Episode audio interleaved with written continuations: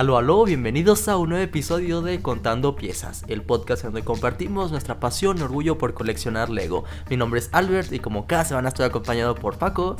¿Qué onda? Muchas gracias por darte la vuelta. Un saludo a todos los que nos escuchan. Pónganse cómodos, vayan por una botana o armen un set, porque el día de hoy vamos a hablar de Lego. Sí, el día de hoy vamos a hablar sobre un tema bastante interesante que tiene que ver con el poder de la nostalgia. La nostalgia es algo muy importante que nos ayuda a tener recuerdos, sobre todo positivos, ¿no? Por eso yo creo que nostalgia es positivo. Y el vínculo que tiene eso con Lego, Lego creo que es uno de esos eh, eh, productos que generan mucha nostalgia. Entonces, pues ahora sí que eh, surgió este tema por, por temas, ahora sí que personales de cómo has estado estas semanas, ¿no, Albert? Sí, Paco, sucedió lo inevitable. Pues la semana pasada me vieron, me escucharon en el podcast, me sentía mal.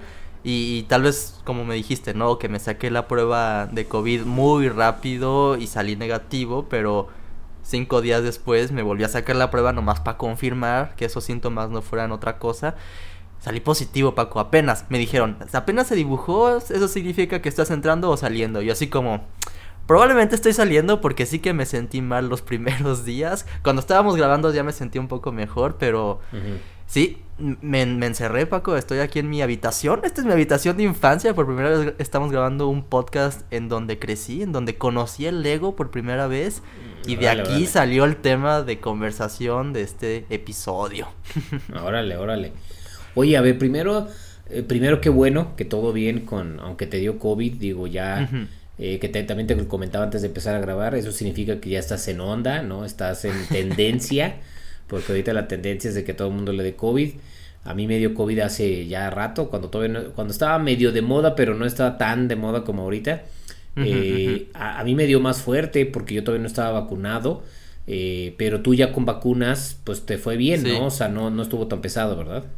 Me saqué la prueba, la que te dicen qué variante tienes también, y me, dio la de Omicron, que según yo es también leve, entonces como dices, vacunado, y más este factor de que no es la más poderosa. Recuerdo que cuando te dio a ti también grabamos un episodio y no sabíamos que estabas enfermo todavía. Sí, sí, es correcto. Si no me equivoco. sí, sí, es cierto. Entonces, mira, no, es que uno nunca sabe, pero es que cualquier señal yo digo ya por experiencia y se lo compartimos a los escuchas si quieren tomar el consejo, vaya que que no se arriesguen, o sea, es decir, eh, puede ser una gripe o algo así ligero, pero que guarden sus, sus, precauciones y no salgan o no, no se junten con tanta gente en cinco días. De hecho, por eso me saqué la, la, segunda prueba, porque ya nos íbamos a ver, Paco. Estamos tan cerca, pero tan lejos, todavía no nos hemos visto. y, tengo yo tus minifiguras. teníamos planeado hacer un intercambio de minifiguras para Reyes Magos. Ya pasó Reyes Magos y no, hubo intercambio, pero tal vez para los tamales, tal vez para ese, ese tiempo ya vamos a subir ese video. Pero el punto es que pues dije, bueno, por, por respeto también a Paco, a su familia y a mis amigos, ¿sabes? O sea, también tenía otras cosas que hacer esta semana y salí positivo y dije, no, pues ya ni siquiera estoy con Vale. Digo, Vale también salió contagiada y ella apenas está empezando. Está bien, por si se están preguntando. Y también su familia, su mamá también salió contagiada. Los están cuidando su papá y su hermano. Pero, pues es que es eso. Que, que uno brinca a otro y otro. Entonces, mejor hay que quedarnos encerrados un buen rato. Eh, y pues hasta, estar seguros 100% negativos, porque hoy ya me siento mejor, me pueden ver, me pueden escuchar, pero por cualquier cosa todavía unos días guardaditos no hace daño a nadie. Sí, totalmente de acuerdo, creo que ahora sí que la precaución y, y ser este cauteloso es lo, lo, lo que debe de, imperar ahorita en estos tiempos, porque como tú bien dices, o sea, solo con guardarse unos, unos días, ya evitas contagios, ya evitas cualquier otro tipo de cosa, entonces, eh, o sea, hay que seguir cuidando porque la gente también ahorita, ha habido muchos eh, aumento porque también las fiestas, ¿no? Este, Navidad, Año Nuevo, Reyes, entonces todo eso ha hecho que haya más, más convivios y esos convivios están obviamente llevando ahorita a que haya contagios, entonces eh, si ya vimos que, bueno, sí hicimos ese convivio y demás, que digo, no tiene nada malo, nada más que, pues a lo mejor alguno de por ahí no se cuidó bien o ya traía algo, demás, contagió a otros. En el momento que tengamos algún tipo de síntoma, como tú bien dices, de, que parecería como gripa o algo así, pues es mejor guardarnos, hacernos la prueba y después ya confirmar este y entonces yo por eso ya ves que te decía, ¿no? Aunque oye, es que como que me siento así, pero alguien cercano que estuve en una reunión trae le dio, yo siempre digo, mejor guardarse cinco días este por cualquier cosa, porque es que en esos cinco días es cuando se incuba esta onda, entonces pues, Sí. Digo, no somos expertos en nada, pero es la experiencia que estamos compartiendo, nuestra experiencia personal, y creo que puede igual y servir y a alguien. Digo, como dices, acabamos de venir de las fiestas y muchos nos juntamos en familia, entonces, pues con mayor razón eh, tomar en cuenta, pues ser responsables, ¿no? Y, y, decir, bueno, ya salimos este, estas semanas, ahora considerar que tenemos que estar guardados estas que siguen. Claro, y de hecho, Paco, perdí mi vuelo. De, ya ya, ya debería estar en Canadá hoy en día, eh, pero por lo menos era flexible mi vuelo, entonces lo, lo, que voy a tener que pagar es como una diferencia de tarifa, pero no es comprar de nuevo el vuelo de regreso. Y también afortunadamente, ¿sabes? Después de todo, eh, están creciendo los casos en todo el mundo y en Canadá también y ya anunciaron que vamos a regresar a clases en línea. Entonces, mm. afortunadamente para mí, ¿sabes? A todos los profesores y también mis compañeros que están allá es como otra vez clases en línea. Pero bueno, para mí aquí en México puedo seguir asistiendo, ¿sabes? Entonces, claro, claro. Bueno, unas por otras. yo yo siempre, siempre, intento ver del lado eh, positivo de las cosas. Y el encierro me llevó a pensar en este tema de conversación porque pues, ¿qué puedo hacer en una habitación donde no hay absolutamente nada que hacer? Eh, digo, tengo mi computadora afortunadamente y puedo editar videos, puedo grabar videos. Pero se me ocurrió grabar uno que hace mucho lo tenía pensado y nomás no me animaba o no tenía la oportunidad. No me había dado COVID para en, realidad, encerrarme y sacar las cajas de mis sets de infancia, Paco. No sé si viste pasar ese video que subiste hace semana. Sí, sí, sí, sí, ya lo, ya lo vi. De hecho, es de tus videos largos, más de media hora. Y, este, le gustó a la gente, ¿eh? Sí, no sé por qué, ¿por qué crees? Yo creo que porque va detallado, o sea, detallas bien, hablas sobre tu experiencia con los sets, de dónde los conseguiste, eh, tienes buenos sets, ¿no? Como te decía. Entonces creo que la conjunción de todos los factores es, este, es buena para que sea un buen video, ¿no? Ahora, yo tengo una duda antes de empezar ya directamente a hablar sobre eso, es sobre tu cuarto, o sea, es tu cuarto de la infancia y todavía lo puedes usar a ver que, o sea, eso es raro también, normalmente luego los papás o ya es el gimnasio o ya es el cuarto de la bodega o ya son otras cosas, qué buena onda que tú todavía tienes oportunidad de, aunque vives en Fran digo, en, en, en, Canadá, poder regresar y tener un lugar donde, pues, donde puedas estar, ¿eh? Tengo mi cama, tengo aquí un escritorio, que no es un escritorio, es más que nada un mueble que he hecho utilizar para guardar mis legos, ahora que lo pienso. Eh, no están aquí los legos ahora, pero hay un DVD y una televisión aquí detrás de la compu. Pero en realidad el micrófono lo tengo montado en un libro de Lego que compré porque no, no tiene para este mueble no tiene para acomodar el ah, micrófono. Entonces está como todo súper improvisado y hay unas cajas de Lego sosteniendo el micrófono para que no se caiga. y ya, no hay nada más en esta habitación. Es, es cierto que muchos aprovechan para llenar estas, este tipo de habitaciones que ya sean los hijos de, de tiliches o de un gimnasio, etcétera. Eh, pues afortunadamente también al lado de esta habitación hay otra que siempre ha estado libre. De hecho, ese era el cuarto de juegos, ahora que, ah, que, se transformó a cuarto de tiliches, ¿no? De puras ah, cosas y cosas así. Y hasta está lleno de tierra y todo porque nadie lo usa. En realidad, eh, gimnasio, pues mi mamá va, va al gimnasio del club y también mi hermano. Y pues, ¿sabes? Como si estamos en la casa es para tal vez comer y dormir. No hay nada más que hacer. ¿Sabes? Como hay muchas actividades que también salimos a caminar, ¿sabes? Como alrededor y la casa, dormir, comer. Y bueno, cuando estás encerrado sí se vuelve muy aburrido porque incluso las paredes están todas destrozadas, Paco.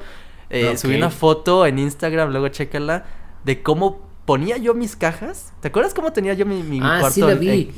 Sí, sí vi tu foto. Sí, ah, esa Esta es mi habitación. claro. Esta es mi habitación y, y, y, te digo que la, la, pared está toda destrozada porque me, dejaron en los comentarios, ¿cómo es que ponías las cajas flotando? Porque no había repisas, las cajas estaban flotando.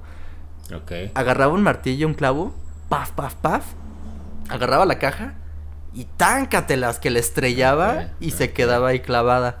Entonces, toda la pared estaba llena de cajas. Entonces, toda la pared estaba llena de clavos. Cuando me fui a Canadá en el 2016 pues destruí todo eso. Las cajas las guardé, eso tal vez se viene próximamente el video de las cajas de mi infancia.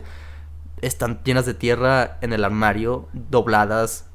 No con tiene hoyos sentido. de o sea, los clavos. y, y del lado de atrás con hoyo de los clavos, pero no Sí, hoyo, sí. o sea, porque a veces la, la remodelaba la pared, los quitaba y se rompía toda la parte de atrás, entonces tenía que volver a improvisar y ponía cinta. No, la pared está hecha un... Y por eso está lleno de tierra mi cuarto, porque se, se Ah. cayó parte de la pared y de ahí como que se respira la tierra y... Ay, no, esto es un desastre y la verdad, eh, cuando puedo quedarme a dormir allá en casa de Vale, pues lo aprovecho porque a- allá digo, además que de que estoy con Vale, pero es como todo un ambiente diferente. Aquí es como una camita, un escritorio pequeñito y, Claro. y ya, ¿sabes? Una silla donde estoy sentado. Ya, ya, ya. Bueno, bueno. Pero qué chido que tienes un lugar donde llegar, ¿no? O sea, yo... no, siempre, siempre, Eh, sí. Claro. Yo, yo fíjate que en mi infancia nosotros nos movimos mucho de casa. Este, tuvimos varios, varios movimientos de, de casa, entonces nos cambiamos varias veces. Entonces no tengo yo como mi cuarto de la infancia y aparte donde vive mi mamá ahorita, yo ya nunca viví ahí en esa casa. Este, Ok. Nos cambiamos en varias casas a, los- a lo largo de mi vida y en la casa donde ya está mi mamá ahorita, eh, yo nunca viví. En una casa anterior donde ahorita vive uno de mis hermanos, que, que, esa sí era de mi abuela y se la pasó a mi mamá etcétera. Esa viví muy poco tiempo ya cuando estaba muy más grande, pero las casas de cuando yo estuve chico eran casas rentadas normalmente, entonces este eh, hay una casa que cuando estuve muy chiquito sí, sí todavía está en la, es, de, es de mi mamá, pero es donde ahora es la farmacia, mi mamá tiene una farmacia homeopática, entonces Ok. este esa farmacia este ahí ahí eh, eh, antes era una casa y ahí yo viví pero algunos años no muchos años y de ahí ya después fueron puras casas rentadas o etcétera. Entonces yo no tengo uno no tengo un lugar o sea si yo hace cuenta digo ay me, ya me quiero regresar por cualquier cosa con mi mamá pues no tengo dónde llegar no este no tengo mi cuarto de infancia no tengo mis cosas guardadas en ningún lado no tengo muebles no tengo nada. Entonces, ese tipo de cosas, sí, de tener un lugar donde puedas, así, en casa de tus papás, donde fue de toda tu vida, este, y que, y que puedas regresar y tienes tu espacio, está chido, se siente como, por eso a- a- ayuda más a la nostalgia, ¿no? Que es el tema del día de hoy, ¿no? Yo, yo conozco estos pisos a la perfección, ¿sabes? O sea, cada pedazo de madera, cada esquina, las escaleras, o sea, e- es, verdad que cuando volteas atrás y dices, wow, esta sí es mi casa. Puedes, puedes vivir aquí con los ojos cerrados, te puedes ubicar perfecto.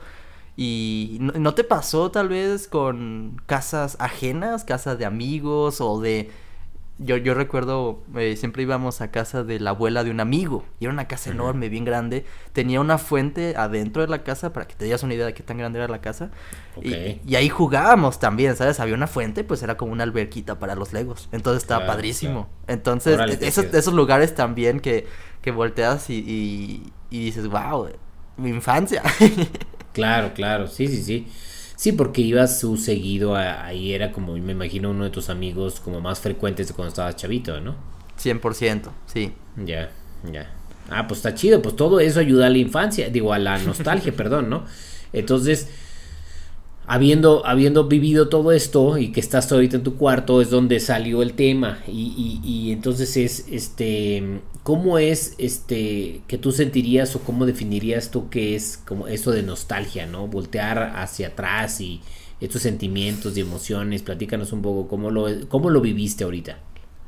Pues yo lo viví súper bien eh, en cuanto a Lego. Ya quiero hablar después más como en general de los juguetes.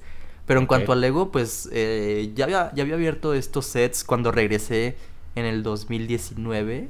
Y me llevé unos cuantos a Canadá, los de Piratas del Caribe, el Castillo de Príncipe de Persia, ¿sabes? Como esos que en realidad llegaron a marcar, ¿no? Pero decidí guardar estos acá porque no me podía llevar todo. Y viste que sí son muchos sets todavía. No me Ujú. puedo llevar, por ejemplo, los Bionicles todavía. No solamente porque no hay espacio para ponerlos en display, pero no hay espacio ni siquiera para guardarlos allá en el departamento con mi papá. Entonces es como la cuestión de, bueno, ahora, ¿qué me llevo de lo que está aquí? Y volteé a ver y dije, wow, en realidad que me gustaba mucho Lego City. Ujú. No, no, no, o sea, no, no tenía tal vez esa, esa visión que tengo hoy en día de construir una ciudad. Es decir, sí tenía mis sets semimodulares, ¿sabes? Están abiertos por atrás. Tenía muchos vehículos también, como pudiste ver. y pues horas de diversión. En, realidad volteé a ver esos sets y digo, wow, en realidad de aquí horas, días, semanas, meses de diversión, no, no, no fallaba. Pero es como esos gogles de, de nostalgia también. Porque ya quiero hablar contigo más adelante de esta evolución, de cómo vemos los sets antes, cómo los vemos hoy en día. Obviamente con, contigo un caso todavía más, más grande, ¿no? Más, más años sobre la mesa. Ah, sí. Pero, pero mi pregunta aquí también para partir es, eh, ¿por qué cuando volteamos atrás tenemos este sentimiento de que las cosas eran mejores? ¿Tú, tú, sí crees esto?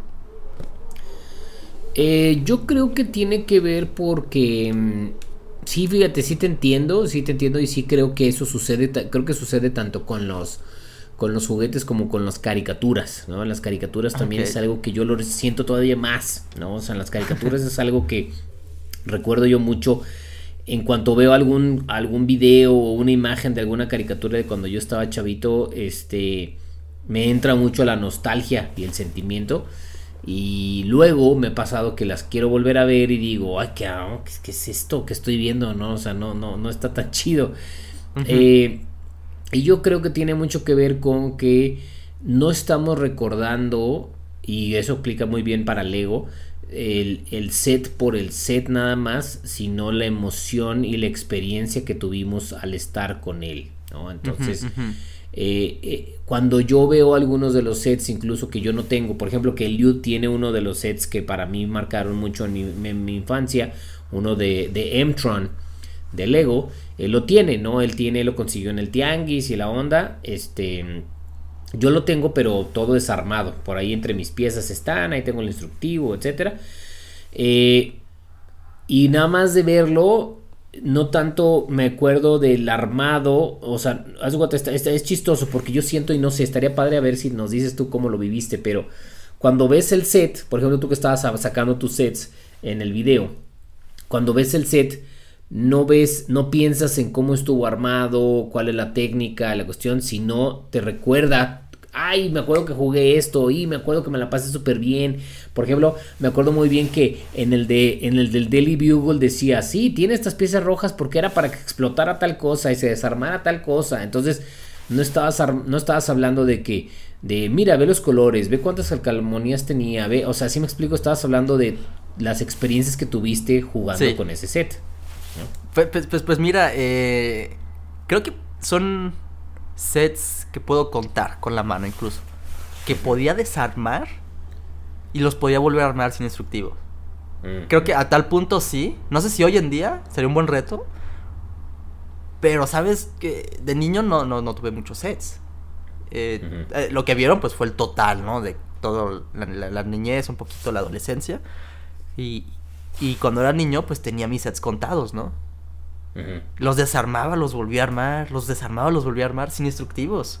Creo que eso también me lo llevo, ¿sabes? Los, los volteo atrás y volteo a ver atrás y digo, ah, este set tenía esta pieza, ¿sabes? O sea, a tal punto logro identificar todo eso. Pero pues sí, obviamente cuando los, los volví a agarrar, los volví a tener en mis manos, dije, ah, aquí es donde jugaba con, con los policías, con los ladrones, ¿no? Porque tuve, tuve todo lo básico de, de un niño, que, que, vemos hoy en día en los sets, que no pueden faltar, policías, ladrones, pero por más de que digamos que si antes eran mejores o que si hoy son mejores, es necesario, tal vez para un niño que crezca, que, que disfrute los sets como son, no, no creo que, que todo sea blanco, todo sea negro, es, cada quien tiene su experiencia y que que, que lo viva. Y, yo lo viví y lo compartí en el video, ¿no? Los sets que tuve, pero no se puede compartir la, las historias que jugué, ¿no? Y, todas las aventuras y todo lo que me imaginaba. eso sí se queda muy personal y, es difícil hablar de nostalgia porque siempre es algo muy individual, pienso yo. Sí, totalmente. Bueno, individual y, con las personas que lo jugaste, ¿no? Lo mm, viviste. Por eso luego se siente raro cuando estás hablando con alguien, ¿no? Que sí viviste en ciertas situaciones eh, y, alguien más se trata de integrar. Oye, ¿qué están hablando? No, de cuando hicimos esto. Ah, pues órale, ¿no? Y no, pues no entiendo nada. Que es cuando el típico aquí en México decimos como, ah, es un chiste local. No sé si has escuchado eso, ¿no? Entonces es, es una experiencia local. ¿Por qué? Porque tú viviste algo que lo compartiste o tú solo, en tu caso, en ciertas cosas, yo también, ¿no? Ciertas experiencias o con ciertos amigos.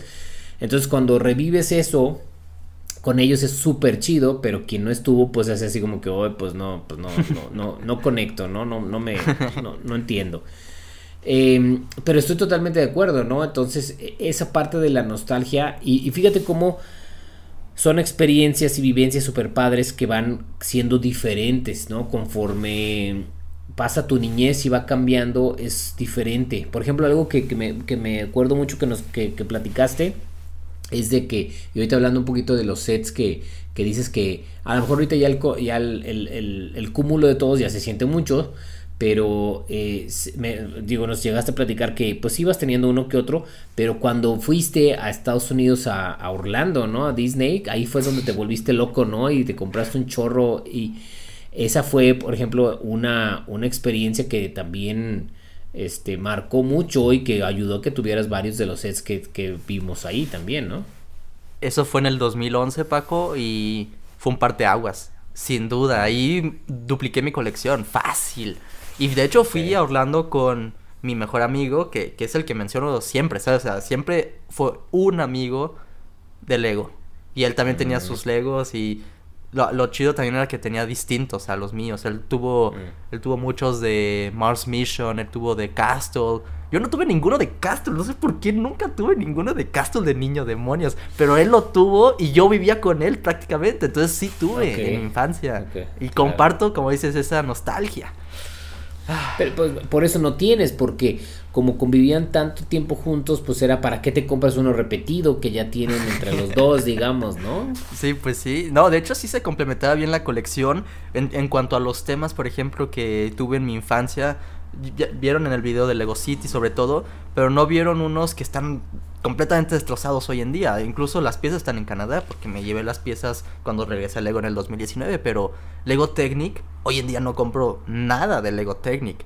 Pero unos carritos que se hacían para atrás y tenían sus rampitas, era ah, suficiente para que un niño se tuviera horas de diversión y con mi amigo también hacíamos carreritas, chocábamos entre nosotros, los modificábamos. son ese tipo de sets que igual hoy en día pues no compramos porque tenemos otra motivación, ¿sabes? ya no, no, nos sentamos para jugar, nos sentamos tal vez para coleccionar, para poner en display, para disfrutar el armado, ¿no? Esos sets eran... Y incluso llegan a existir hoy en día, ¿no? Creo que sí siguen sacando esos que se hacen para atrás. sí. Pero bueno, volteas a ver los de antes y dices, ay, los tiempos eran mejores, pero, pero porque los vivimos nosotros. No sé tú, bueno, unos cuantos años más atrás, pero ¿cuáles eran esos temas? Mencionaste Black Throne, pero sí tuviste y tienes todavía unos cuantos sets ahí guardados de tu infancia. ¿Cuáles eran? Sí, sí, sí tengo varios. De los que más me gustaban, tenía mucho de cosas de ciencia ficción. A mí siempre me ha gustado la ciencia ficción, entonces este eh, Black Throne, M-Tron, eh, Space Police son de los que de los que tengo que, que tengo muy buenos recuerdos. Y, y, también, ¿sabes que Me gustaba mucho también, recuerdo cuando, o sea, en el, fíjate, esto, esto estoy hablando de que más o menos en 1990, imagínate, o sea, hace cuántos años, Este, eh, teníamos una casa, rentábamos, eh, bueno, estábamos, rentábamos una casa que, que también era, era bastante grande y este, y había muchas partes como para poder jugar, entonces de, más pequeño me había comprado con, con... Sí llegué yo a tener varios sets que tenían que ver con Technic. Eh, en ese tiempo era Model Team también, era como cosas de Model Team, entonces no era tan difícil como Technic como tal. Eh, era, como un, una, era como un punto intermedio entre Creator Expert y Técnica, haz de cuenta, el Model Team, ¿no? Claro, ok. Eh, entonces, este, sobre esos sets, luego yo, yo hacía carritos que les, que les ponía un hilito y eso los jalaba. Y entonces iba como jugando y seguido chocaban y se, se desarmaban. Y luego inventar naves y todo. Era, era súper chido. Yo, yo jugaba más solo. Sí, sí llegué a tener, fíjate, sí llegué a tener un amigo que le gustaba Lego en la secundaria. pero fue solo como del tiempo de la secundaria y, creo que fue como dos, tres años cuando mucho nada más, pero durante muchos años antes yo fui solo, digamos que yo jugaba solo y como yo fui hijo único durante muchos años, desde el 78 que yo nací, fíjate, hasta el 90 que nació mi, mi segundo hermano, digamos, de mi mamá, que era con, con, quien yo vivía, pues son 12 años que yo estuve, que yo fui hijo único. Entonces, yo era mucho de jugar solo, con mis cosas y demás. Entonces, este, me acostumbré yo más bien a jugar y hacer las cosas yo solo. Oye, y ahorita que mencionaste la secundaria, eh, yo, yo sí jugué en secundaria todavía, ¿sabes? O sea, yo era niño grande todavía, pero Era, era un jugado diferente. De hecho, lo quería mencionar un poco más tarde, pero se lo menciono de una vez que donde Lego en secundaria fue para mí también un parteaguas eh, en, en, cuanto a tal vez lo profesional, no sé, ¿sabes? Es cuando descubrí el stop motion. Entonces mm. seguía jugando con Lego, pero no tanto como tú también, o sea, estrellar los Legos y que chocaran y los volvías a construir. Ya te quiero preguntar cuál era más divertido para ti, si, si era jugar así o un poquito más maduro en la secundaria, pero igual seguías mm. jugando, ¿no? El punto es que con el stop motion, pues seguí jugando. Y, eso fue para mí un parteaguas también porque es ahí donde descubrí todo lo que me gusta hacer hoy en día, videos, mm, ¿sabes? Eh, en el 2011 te tuve mi canal de Lego 24 Collection, sigue estando ahí en YouTube. Y, ahí subía mis animaciones y, pues películas, digo, nada del otro mundo, vaya, pero seguía siendo un juego para mí. No sé si tú, si, si tuviste algún tipo de como evolución, subiste un escalón en cuanto a agarrar los camioncitos, amarrarlos con una cuerda, estrellarlos. Eh, en la secundaria no sé qué tanto hacías y a partir de ahí, ¿qué más hiciste? Sí, buena, buena pregunta. Pues eh, durante la secundaria sí era más de construir y, y este y admirar digamos como los sets, ¿no? Ah, mira, ya construí este y era más el era más importante la construcción que luego lo que jugabas después, mientras que de más chavito era tienes que construir rápido para jugar, ¿no? O sea, porque después vas a jugar.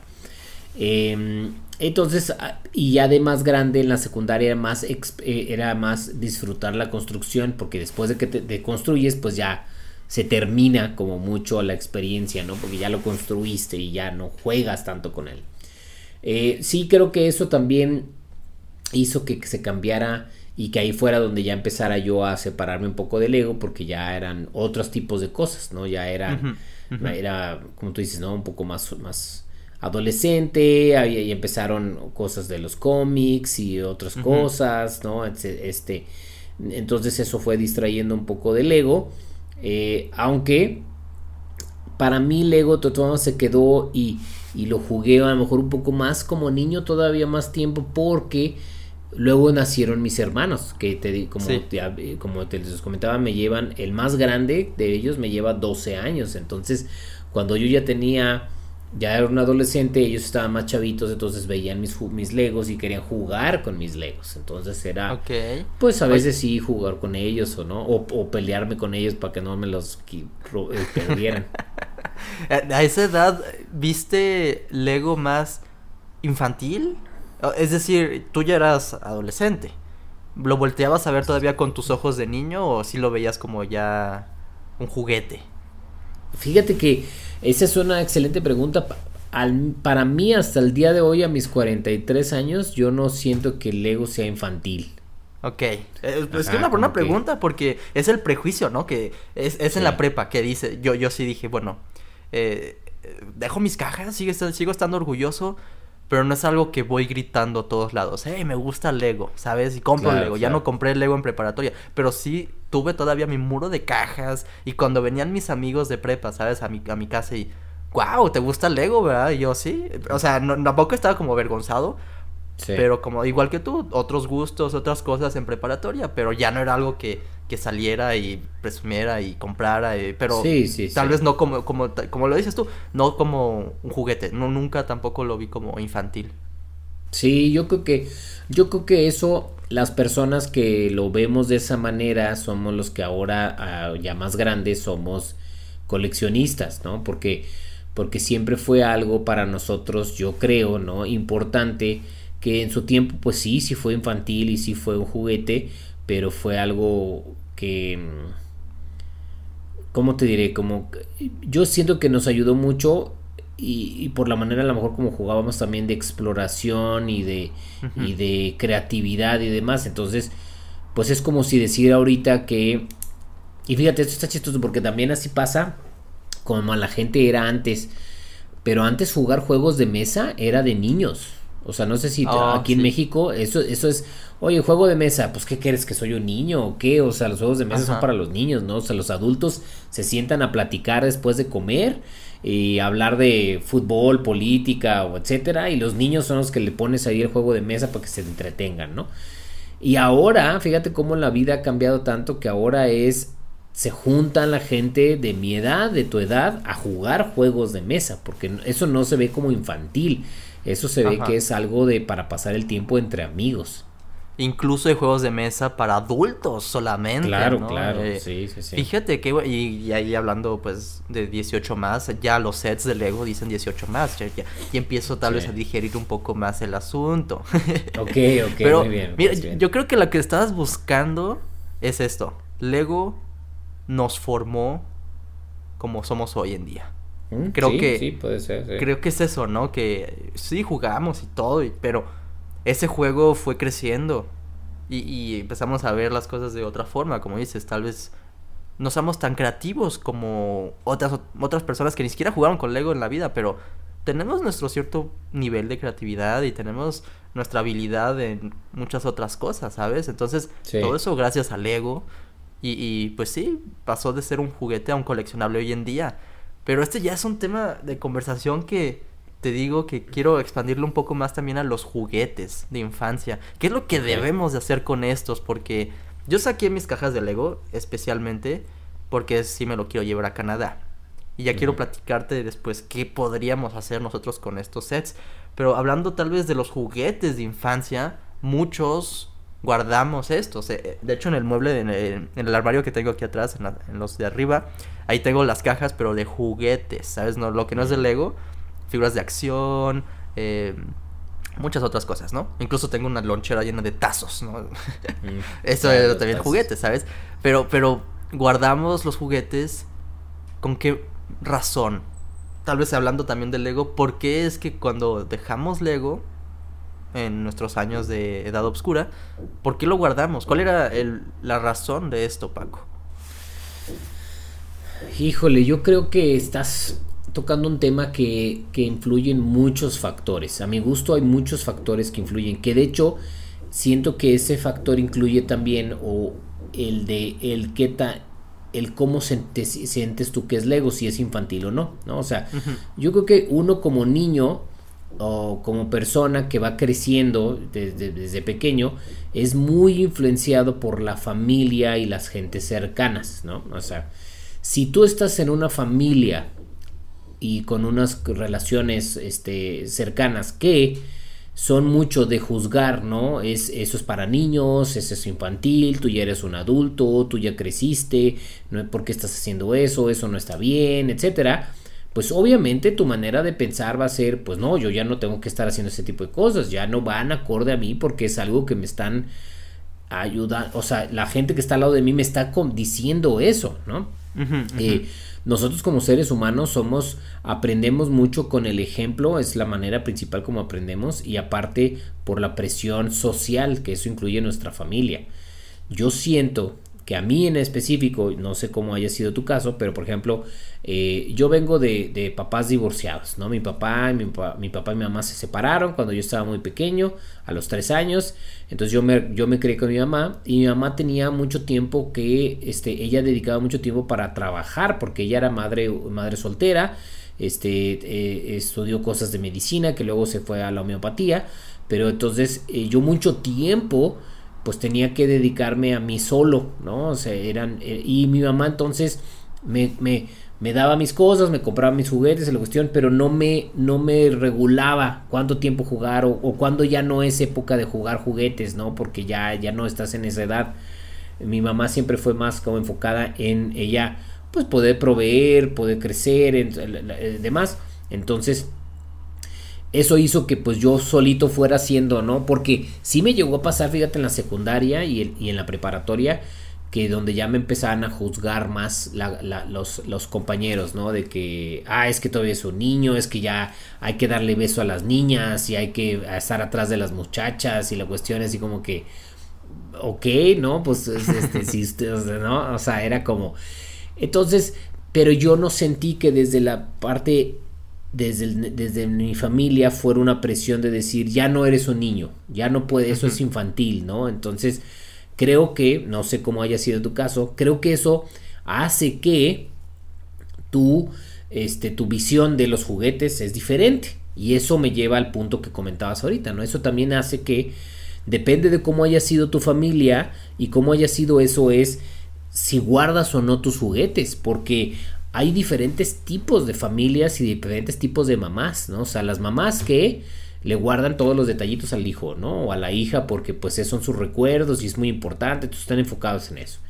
Las mamás y los papás que es, no, ya esto ya no es de esto, tíralo a la basura, ¿no? O regálalo a quien pase. La otra es, ya tienes hijos nuevos, entonces pásaselos a tus hermanos más, más chavitos, ¿no? Entonces, dependiendo de tantos factores, yo siento es lo que moldea, o sea, tu fanera de ahorita y la mía, que tú tengas tus cosas, yo no tengo mis juguetes de chavito, porque mi mamá era muy diferente, ¿no? Mi mamá era muy diferente en esa época, mi mamá siempre fue muy estricta y mi mamá era, se enojaba conmigo y era, te portaste mal con esto, a la basura el juguete, ¿no? Entonces me tiró mis G.I. Joes que tanto este, me gustó porque pues bueno, yo obviamente me ¿Qué hiciste, Paco, para que tiraran tus G.I. Pues, Joes? No sé si habrá sido muy grave, mi mamá también era muy estricta o una conjunción de las dos cosas. No tengo ya Joe's, no tengo Thundercats, no tengo muchas. Star Wars tenía un chorro de minifiguras o figuras pues que ya no tengo porque todas esas fueron tiradas a la basura o desaparecidas. Lego rescaté algunas porque pues bueno, esos eran regalos de mi abuelo, la mayoría. Entonces como que eso ya mi mamá no... Eh, o sea, el Lego que tienes hoy en día es porque no los no, no, no, fue estricta porque era de tu abuelo, o sea, fueron regalos de tu abuelo. Estoy haciendo esa conclusión al momento, ¿no? Pero no lo sé. Pero sí, digamos que eh, son mínimos los juguetes de mi infancia que tengo porque mi mamá era muy estricta o y entonces yo me portaba mal y entonces era o tiraban mis juguetes o se los regalaban a alguien más. O, las mamás son muy sabias, Paco, y ya sabía que te ibas a volver un súper fan de Lego y dijo, bueno, pues por lo menos estos no los tiramos, les van a ser útiles en un futuro. Ok, entonces, eh, fíjate, mi experiencia creo que es muy similar porque también mis papás se separaron cuando yo era niño, pero a diferencia de, de ti, yo soy el menor. Entonces yo recibí los juguetes de mi hermano y, y no solamente unos cuantos Legos, pero también Hot Wheels a lo menso. En realidad teníamos botes de basura grandes, grandes, grandes, llenos de, de Hot Wheels, de pistas. Mm. Y, y, eso eh, eh, se me hace muy curioso porque Ah, incluso hoy en día tengo mis juguetes todavía de infancia, ¿no? Te digo, guardados. Mi mamá todavía dice, ah, te lo acepto, ¿no? Igual que la tuya, igual eh, en cuanto a no tenía eh, periodos de juego, ¿sabes? O sea, me dejaba en las tardes jugar y ser yo. Prácticamente, no más que en cuestión de videojuegos nunca tuve un videojuego porque como que no le gustan mucho a ellas, a ella, pero mi amigo que siempre menciono también tenía videojuegos, entonces ahí es donde se equilibraba el asunto. El punto aquí es que se me hace muy curioso eh, que hasta incluso entre hermanos. Mi hermano eh, creo que ya no le importan mucho sus juguetes de infancia. Igual ya de tener uno que otro carrito, ¿no? Pero no tanto para, para que los tenga guardados como yo en cajas adentro de su armario.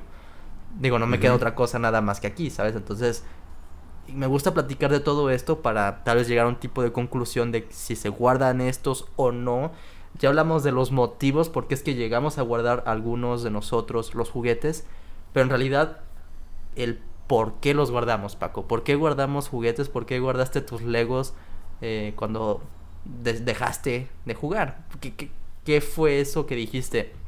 Tal vez en un futuro eh, puedo guardar esto para mis hijos, para mis, mis, mis sobrinos, mis primos, yo qué sé, para alguien, ¿sabes? Que conozco que, que disfrute estos juguetes con los que yo crecí tal vez por ese punto de vista yo sí me identifico un poco más. O nada más pudo haber sido para volver a jugar en un futuro, yo qué sé. ¿Por qué, por qué guardamos juguetes? yo, yo creo que los juguetes y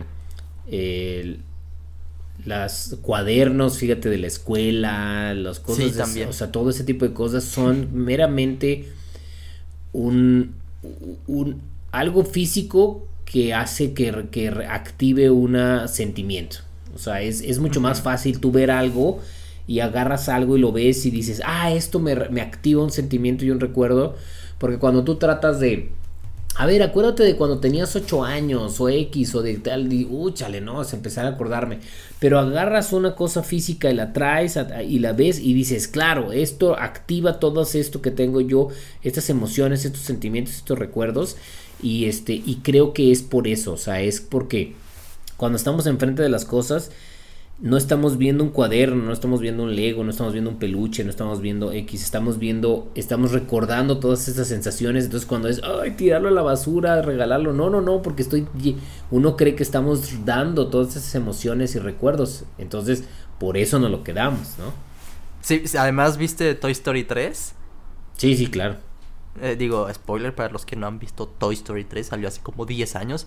Eh, Andy ya es grande, y al final de la película regala sus juguetes. Y es, es tan fuerte eso. Eh, puedes tener, eh, ser un niño cuando viste esa película o un adulto, es lo que dices, porque te identificas, aunque no hayas tal vez tenido un juguete específico de Woody o de vos Es la acción de regalar tus sentimientos, tus memorias, no tienen valor. Porque hoy en día, hablando del Lego en específico, pues dices, bueno, igual se puede vender, sube su valor o Igual también lo puedes donar, lo puedes regalar. ¿Qué se hacen, Paco, con los sets de tu infancia hoy en día? Yo, yo tengo mis sets y, no todos están en perfectas condiciones. Entonces, como que a veces dudas que si entra en la colección o no, ¿sabes? Es como, en realidad, no quiero, necesito tener esto conmigo. ¿Qué se hace con, con los sets de la infancia? Es una excelente pregunta. Yo tampoco tengo respuesta para eso al día de hoy porque igual, o sea, mis sets de, de la infancia están desarmados todos, están en piezas, en cajas de piezas que no utilizo tampoco. Entonces, este, están ahí eh, y sé que están ahí y eso se, me siento padre saber que están ahí, pero no tengo ni plan para armarlos, ni plan para hacer nada con ellos. Entonces, pues nomás por saber que ahí están. no sé. Sí, no, es que, este, digo, obviamente, pues no tenemos la, la, respuesta. A ver si alguien en los comentarios nos deja alguna sugerencia, porque tampoco es que haya una respuesta eh, clave, ¿no?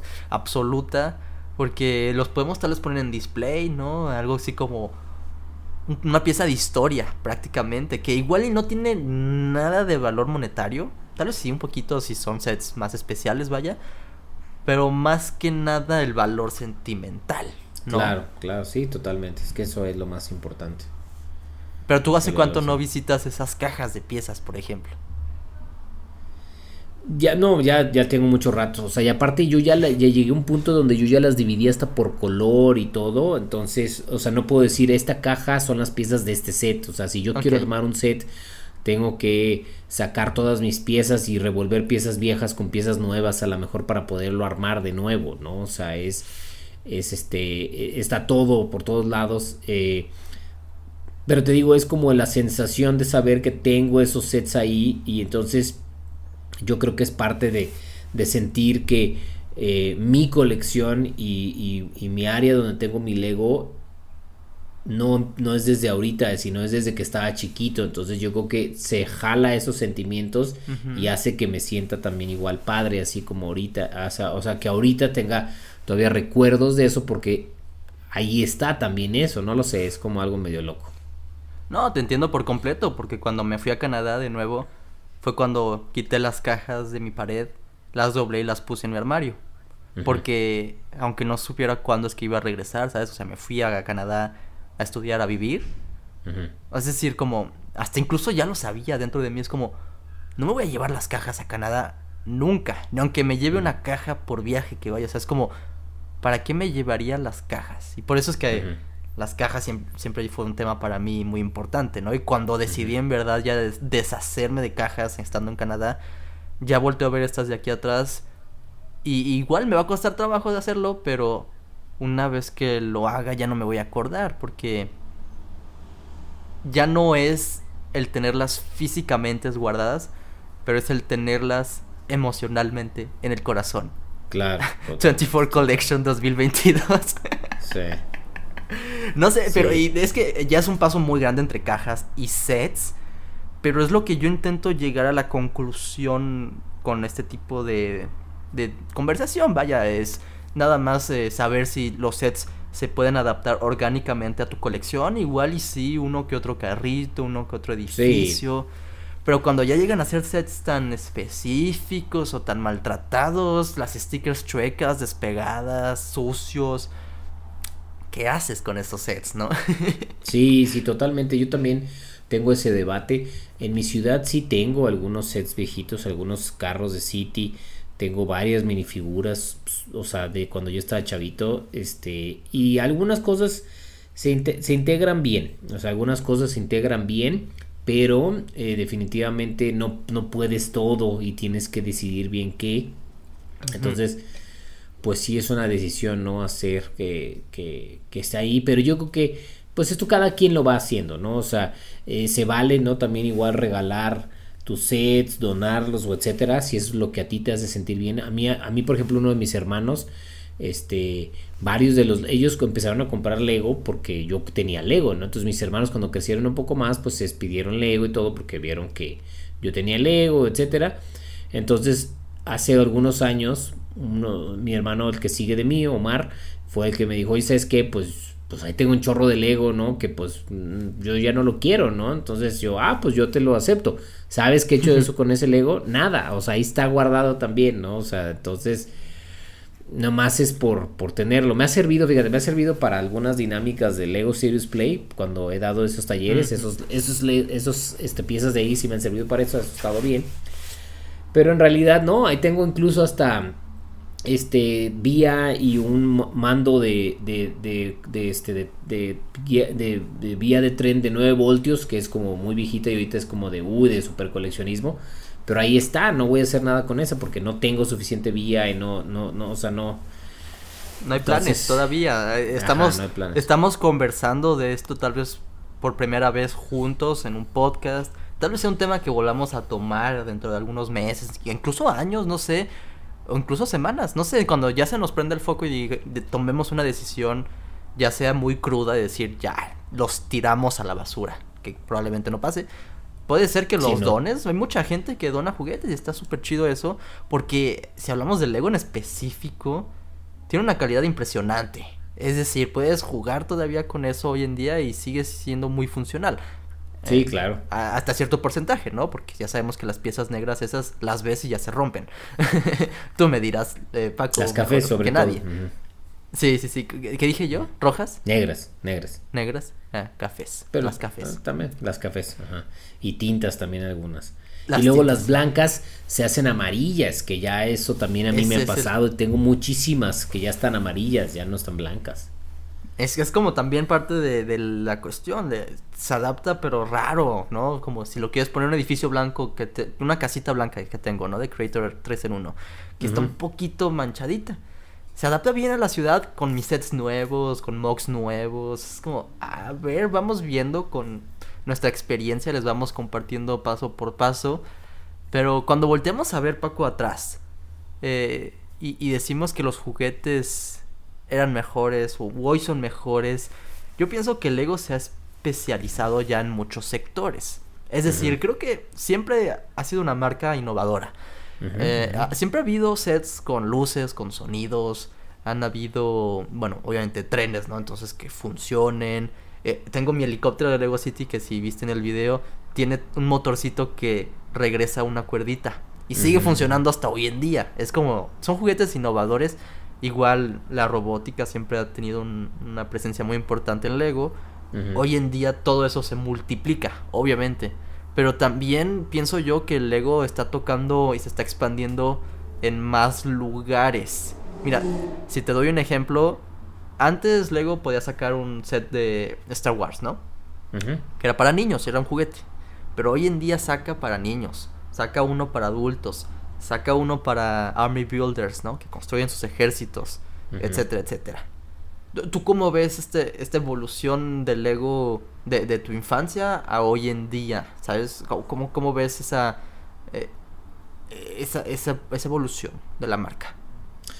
Sí, sí, totalmente, así es cierto. O sea, yo también me recuerdo en cuando yo estaba chavito, no sé, ¿no? O sea, en, en 1980 y tantos, 90, eran muy limitados los sets de Lego. O sea, incluso lo decíamos en unos episodios. O sea, antes, ahorita al, año hacen 900 sets cuando antes, cuando antes al año salían 50, 100, 150, ¿no? O sea, eh, y, eran muy enfocados obviamente para niños.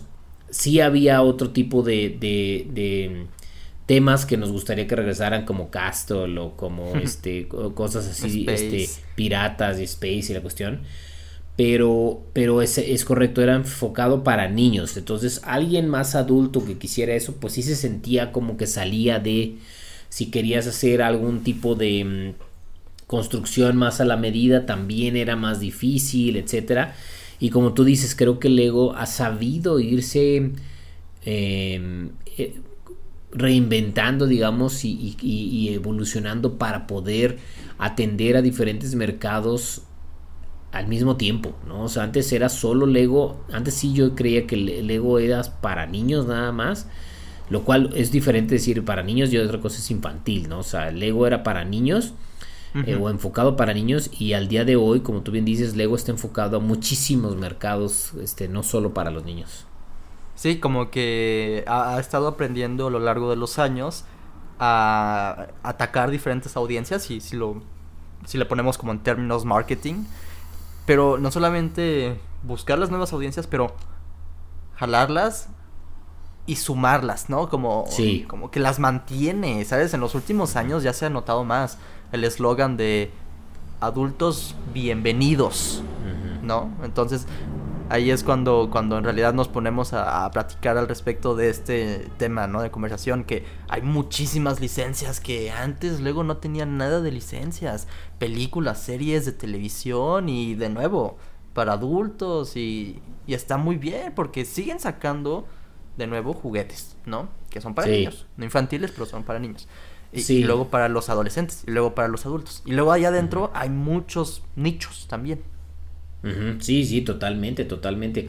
Sí, yo también creo que ha sido una, una evolución y una exploración del ego que la misma demanda le ha, le ha pedido, porque pues las, las eventos, las convenciones del Lego, sobre todo en Estados Unidos y en otros países, que llevan años haciéndose, o sea, hay una comunidad de fans de Lego este, por años. O sea, a lo mejor nosotros aquí en Latinoamérica o algo estamos como aceptando más esto poco a poco.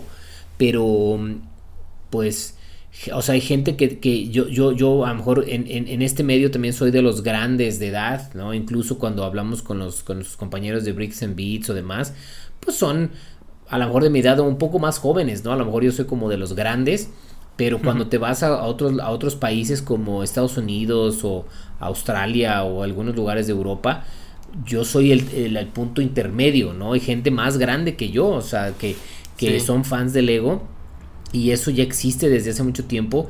Creo que Lego eh, ha aprendido a, a aceptar que, que, que, ese es parte del futuro, ¿no? no o sea, es cómo, cómo, y fíjate que no solo Lego, ya se nota que muchísimas marcas han, eh, están haciendo eso, incluso hasta en películas, o sea, cuántas películas no hay de remakes, eh, cuántos juguetes no hay otra vez que están sacando de nuevo, eh, cosas que hace que, fíjate, si McDonald's, la táctica de McDonald's es yo hago un concepto para que el niño jale al papá que venga a comer a McDonald's, ¿no? Y luego ya empezaron a sacar este, algunas hamburguesas para adultos con Angus o más especializadas, pero siempre fue enfocado McDonald's a los niños, ¿no? O sea, es yo a través del niño hago que vengan y coman aquí. Ahora creo que el mundo está cambiando y es yo voy a hacer que los adultos influyan en que los niños consuman ciertas marcas para niños, ¿no? Entonces, eso es creo que algo que Lego está haciendo, o sea, yo voy a pelar a muchas de estas cosas para los papás para que los niños pidan Lego porque ven al papá o a la mamá con esto, ¿no? Creo que un set ejemplo al 100% de ese tema es el el barco de piratas de Barracuda Bay. Mm, ok. Haz de cuenta, o sea, la caja nostálgica al 100%, porque para empezar ese es un estilo de remake, ¿no? De un set que tuvieron eh, los que crecieron en los 90s, o tal vez 80s, no sé. Pero el punto es que la caja, el diseño como de Legoland de antes, ¿no? Y hay un, hay un anuncio, que creo que ya lo habíamos platicado en el podcast, en donde es, este niño que crece con su set de los 80s, 90s, y con los años lo guarda y todo, bla, bla, bla. Y él ya es papá, y sale este de Lego Ideas, y lo compra, pero para su hijo o su hija. Entonces es 100% eso, ¿no? Y, y, que no está mal, está bien. Eh, como dices, en series, en películas, en muchas otras marcas se hace eso. Pero hay algo que con Lego se siente. Se siente bien. No sé, ¿sabes? Como que tiene mucho sentido también. Que lleguen a apelar mucho al adulto. Porque lo hemos repetido en este podcast que sí es un juguete, pero no es, no es infantil, no, no, ajá. Sigue, sigue siendo hasta hoy en día un barco muy divertido, por ejemplo. Sí, sí, totalmente. Totalmente. Sí, es que, pues por la manera como es Lego, ¿no? O sea, Lego no es, no es, no es un juego de boliche, ¿no? De para niños, no es este un juego de canicas, o sea, es, incluso, fíjate, hasta los juegos de canicas, este, y los juegos de boliche como tal, nomás por el material, pero todos esos son también representaciones de cosas de estrategia. Y Lego creo que eso es lo que, lo, que lleva también, lleva creatividad, lleva estrategia, lleva exploración, lleva muchas cosas que hace que, que, un juguete se pueda transportar o se pueda transferir a cualquier edad y cualquier época. Ok, ok, ok. y, mira, esta, esta, es una pregunta, a ver, quiero, quiero ver qué, qué me responde. Lo primero que se te venga a la mente. Pero, por ejemplo, ¿cómo definirías Lego en el 2022 a una persona de hace 20 años? Del 2002, Paco. O sea, si, si yo ahorita le explico cómo es Lego ahorita a alguien que vivió en el, 2020, en el 2002. Que, que en el 2002 ya tiene su perspectiva de qué es Lego. Entonces ¿Ha cambiado? Así rapidísimo. ¿Ha cambiado del 2002 al 2022 Lego? Sí, claro, de la noche al día. ¿Cómo ha cambiado? ¿Cómo, explicarías eso? Así de facilísimo en una frase. Ok, en una frase yo creo que eh, Lego se convirtió de ser una marca enfocada para niños a una marca para toda la familia, siempre buscando el beneficio personal de la gente. Ok. Ok, ok. Yo, yo diría algo más, eh, más eh, filosófico o abstracto. Muy bien. En donde, imagínate al Lego como es hoy en día, en el 2022, eh, 2002, por, por ejemplo. Imagínatelo más allá. algo así diría, ¿no? Así como, o sea... Si, si Lego desde, desde sus inicios ya era imaginación, 100%, ¿sabes? O sea, te puedes comprar un set y lo puedes seguir a los instructivos y todo, pero también lo puedes desarmar y construir otras cosas, ¿no? Ajá. Eso es imaginación. Siempre ha sido imaginación, pero hoy en día puede ser todavía más, siento yo. ¿Sabes cómo? Ok. ¿Por qué? Porque es que también ha sido desde la evolución de piezas, ¿sabes? Hay, hoy hay una cantidad enorme de colores, de minifiguras y de nuevo de licencias y hoy en día todo puede ser Lego, pienso yo. Tal vez en el 2002 igual se podía, pero era como un poquito más trabajoso. Claro. Y ya hoy en día como que Lego es esa herramienta que te facilita a traducir tu imaginación a la vida real. No sé. Mm, sí, sí, sí, totalmente, totalmente. Sí, de acuerdo.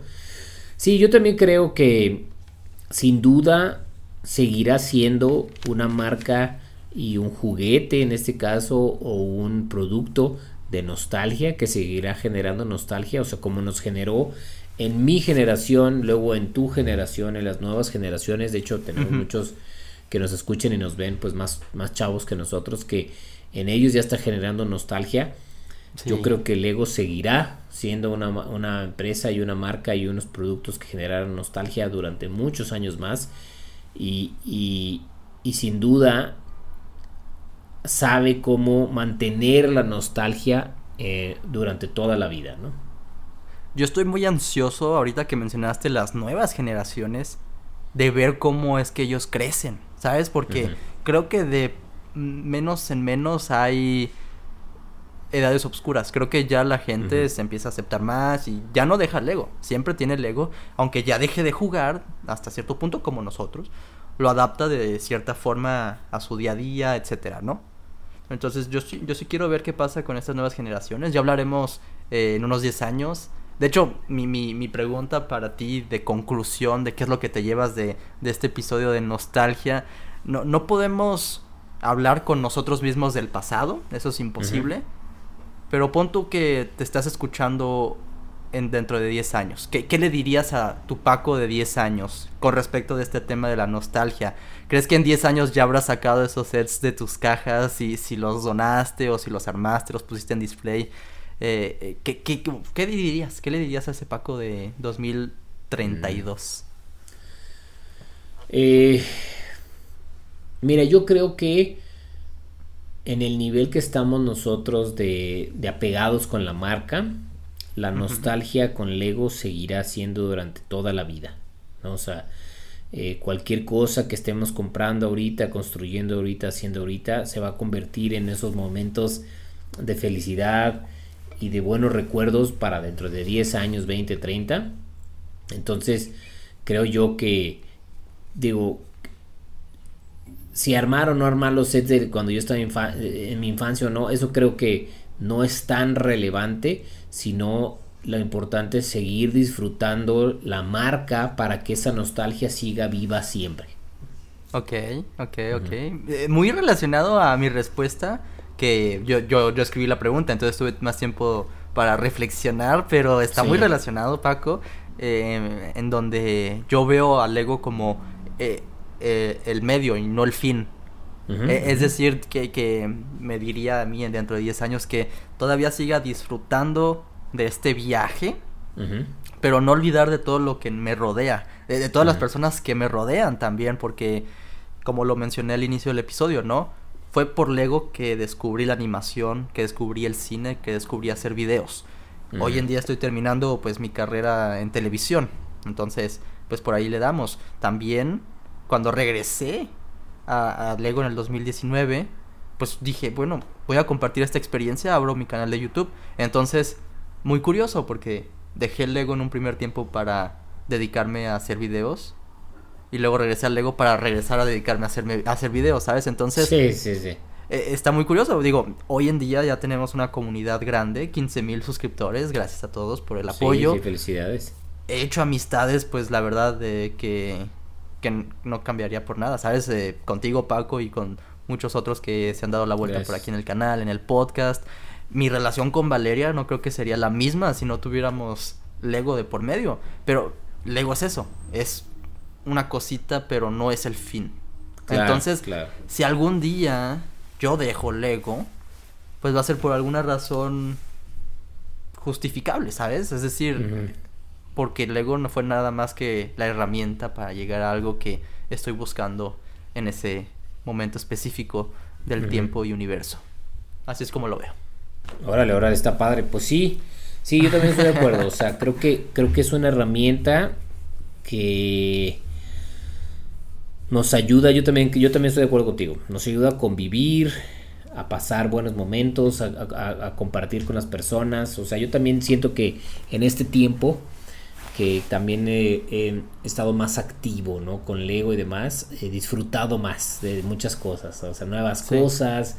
Em, la verdad no me puedo quejar de mi vida, o sea, yo he tenido muy, o sea, he tenido buena vida, este, eh, y tengo al día de hoy muchas, muchas oportunidades y, tengo buenas cosas. Y creo que también el, poder, este, tener la oportunidad de coleccionar Lego hace que este, se generen estas, estos momentos de felicidad, de nostalgia que, van a estar en, en, el futuro. Entonces, creo que, creo que lo importante, tú, tú también lo dijiste ahorita, ¿no? Es, es no, no, no, quedárselo nada más uno, sino compartir y hacer todo este ecosistema o esta comunidad también, tanto familiar como cercana, como hasta gente este, lejana, ¿no? Como tenemos mucha gente que nos escucha en partes, diferentes partes del mundo y que ellos también vayan generando esos momentos de felicidad, felicidad que luego sean de nostalgia. Sí, sí, sí. Me gusta mucho, de hecho, está relacionado pues con la experiencia del ego. en donde puedes ser pues un coleccionista pasivo que solamente compra el set, lo arma y lo pone en display, está bien, pero como nos dijiste que ya te has vuelto más activo y, y pues tú ya llevas más años en todo esto, entonces que, que nos digas eso creo que es el ejemplo claro de decir, bueno, compártelo y, y vívelo. Y puede que incluso la nostalgia se, se contagie aunque la gente no haya crecido con Lego, ¿sabes? Igual puedes eh, compartir porque al final son, son emociones, son sentimientos. Entonces, pues nada, ¿sabes? O sea, si nos quedamos con una nota positiva de este episodio.